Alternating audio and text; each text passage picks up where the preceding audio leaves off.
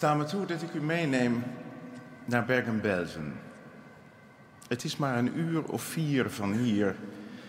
En in de oorlogen is het niet het slechtste natiekamp. Er zijn geen gaskamers. Wie er als Jood belandt, zegt achteraf al gauw dat het wel meeviel. Maar er wordt geslagen, er is dwangarbeid. Gevangenen zijn rechteloos.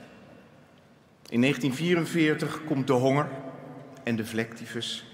De lijkenkar rijdt af en aan. Daar arriveren wij. Stel het u voor. Hoe houden we ons? We doen vermoedelijk ons best onze beschaving te bewaren. Dat valt Abel Hertzberg aan zijn medegevangenen op. De meesten zijn niet kwaad. In de ellende van het kamp doen ze alleen wel steeds meer kwaad. Ze vechten bij de wasbakken, stelen bij het leven, halen elkaar omlaag en raken zichzelf erbij kwijt. Dat sluipende verval brengt Hertzberg en een paar medegevangenen, juristen net als hij, op het idee het kamp aan de beschaving te herinneren. Ze openen een rechtbank. In hun rechteloosheid gaan ze als gevangenen recht spreken. Met een aanklager en een verdediging rond een verdachte die bijvoorbeeld brood gestolen heeft. Dat kun je verontschuldigen, hij heeft honger. Maar wie hij besteelt, heeft ook honger. Dus die verontschuldiging valt weg. Er moet een straf zijn. Bij de zittingen op zondagmiddag tussen de barakken ziet Hertzberg keer op keer het halve kamp uitlopen. Er wordt gejoeld. Gevangenen doen schreeuwend mee aan de beraadslagingen. En tegelijkertijd heerst er de ernst van een hof van cassatie in een rechtsstaat. Met als onwaarschijnlijke beloning dat zich onder het publiek soms ook de kampcommandant mengt. Een SS'er die komt luisteren naar wat hij zelf niet meer kent. En dat is, zoals Hertzberg het noemt, de eerste zin uit de menselijke beschaving. De erkenning dat er iets is dat mag en iets dat niet mag. Ik vertel u dit verhaal omdat het mij niet loslaat. Uh, elke keer als ik het lees, ik hoor een bijbelsoort vermaan. En ik hoop dat u het ook hoort. Het is niet dat je kunt zeggen dat het recht hier overwon. Na een paar maanden ging de rechtbank reddeloos teloor in buikloop en uitputting. Maar je voelt toch dat er iets was gebeurd.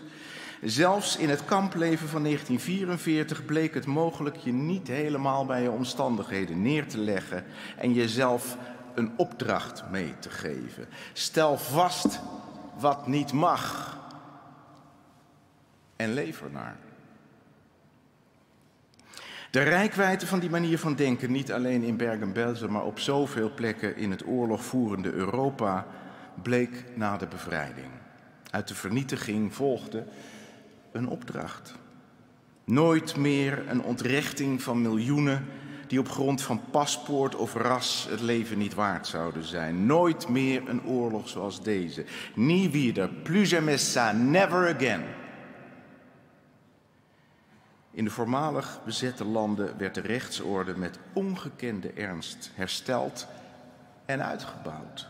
De beschaving won. Aanvankelijk hielp daarbij het vertrouwen dat de winnaars van de oorlog inderdaad beschaafd waren. Heel anders dan de Duitsers, die natuurlijk monsters waren. Maar dat onderscheid vervaagde. De winnaars bleven oorlogen voeren waar beschaving niet het woord voor was, terwijl de Duitsers zich ontpopten tot modelburgers van Europa. Ook kwam de vraag op of de Duitsers in de oorlog nu wel allemaal zo monsterlijk waren geweest. Velen leken braaf hun werk te hebben gedaan, zonder te beseffen in wat voor systeem zijn radertjes waren geweest. Op kantoor, in de fabriek. Ze deden wat hun werd gezegd. En was dat nou zo anders dan hoe het in andere landen ging? Hoeveel instanties in ons eigen lieve land hadden geen bijdrage geleverd aan het Duitse juk?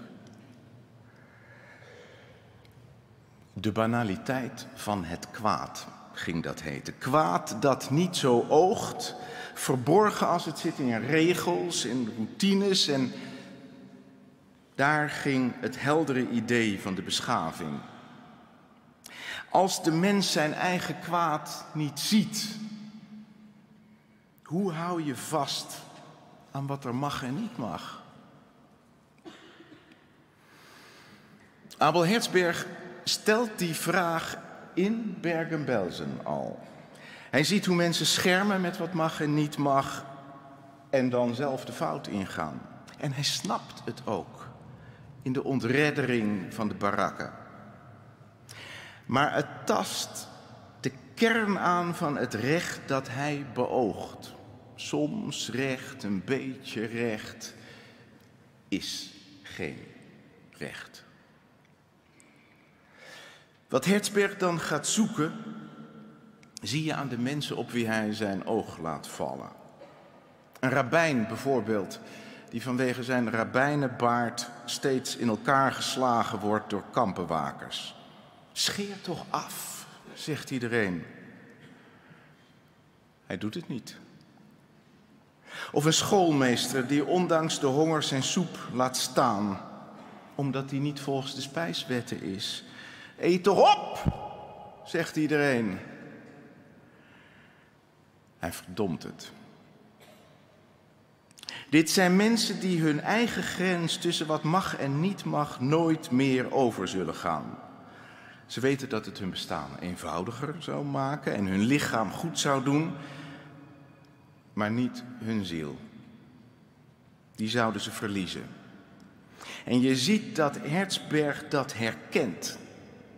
Hij vindt een soortgelijk beginsel.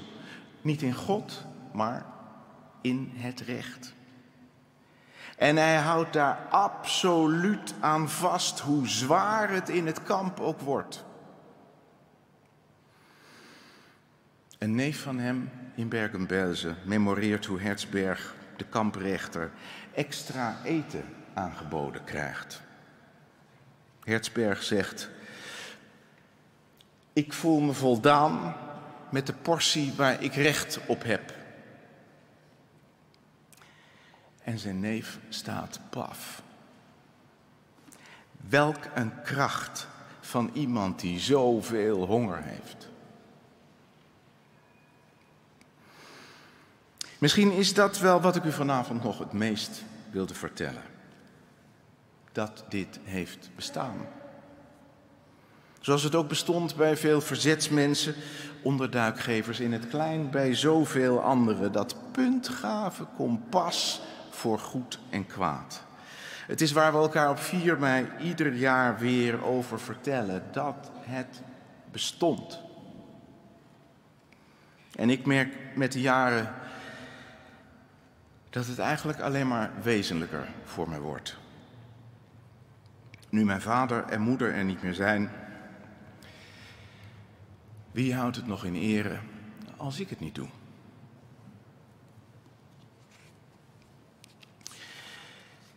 Iets van die noodzaak overvalt ons plotseling ook door het nieuws. Een groot macht valt een buurland aan, gewoon in ons Europa. Het geweld treft burgers, er dreigt een ontrechting van miljoenen. Generaties lang hoopten we daarvan weg te drijven naar een nieuwe toekomst. Nooit meer. Maar we vallen door de tijd, het lijkt wel weer 1939. En nu komt het op ons aan, op ons kompas voor goed en kwaad. Alsof we nooit anders gedaan hebben, nemen we vluchtelingen op. We sturen wapens.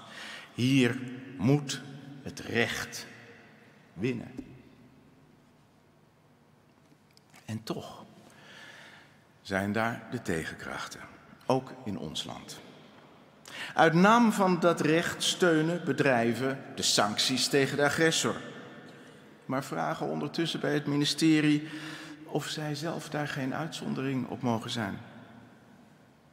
Dat ministerie steunt de sancties ook, maar slaagt er ondertussen matig in ze uit te voeren. Er staan praktische bezwaren in de weg en soms ook werkelijk wetten. Die zijn nog maar kort geleden ingeroepen om een prettig vestigingsklimaat te scheppen voor het geld van die agressor, waarvan we ook toen al heel goed wisten dat het dievengeld was. Nu we met een nieuw oog vaststellen wat er niet mag, blijkt dat we vastzitten aan regels en routines die zich voordoen als het recht, maar net de geest daarvan ontberen. De banaliteit van het kwaad. Nazisme heb je er niet voor nodig. Is dat hoe we het willen? En zo nee.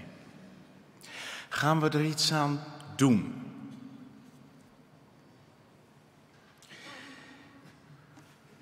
Voordat u hier volgend jaar weer zit, voor weer een stichtend woord, hoop ik dat u nog eens terugdenkt aan de stemmen, kaatsend tussen de barakken van Bergen-Belsen, die op zondagmiddag in 1944 de geest van het recht weer wakker schreeuwde. Om zich de beschaving te herinneren. Als dat toen kon, kan het altijd.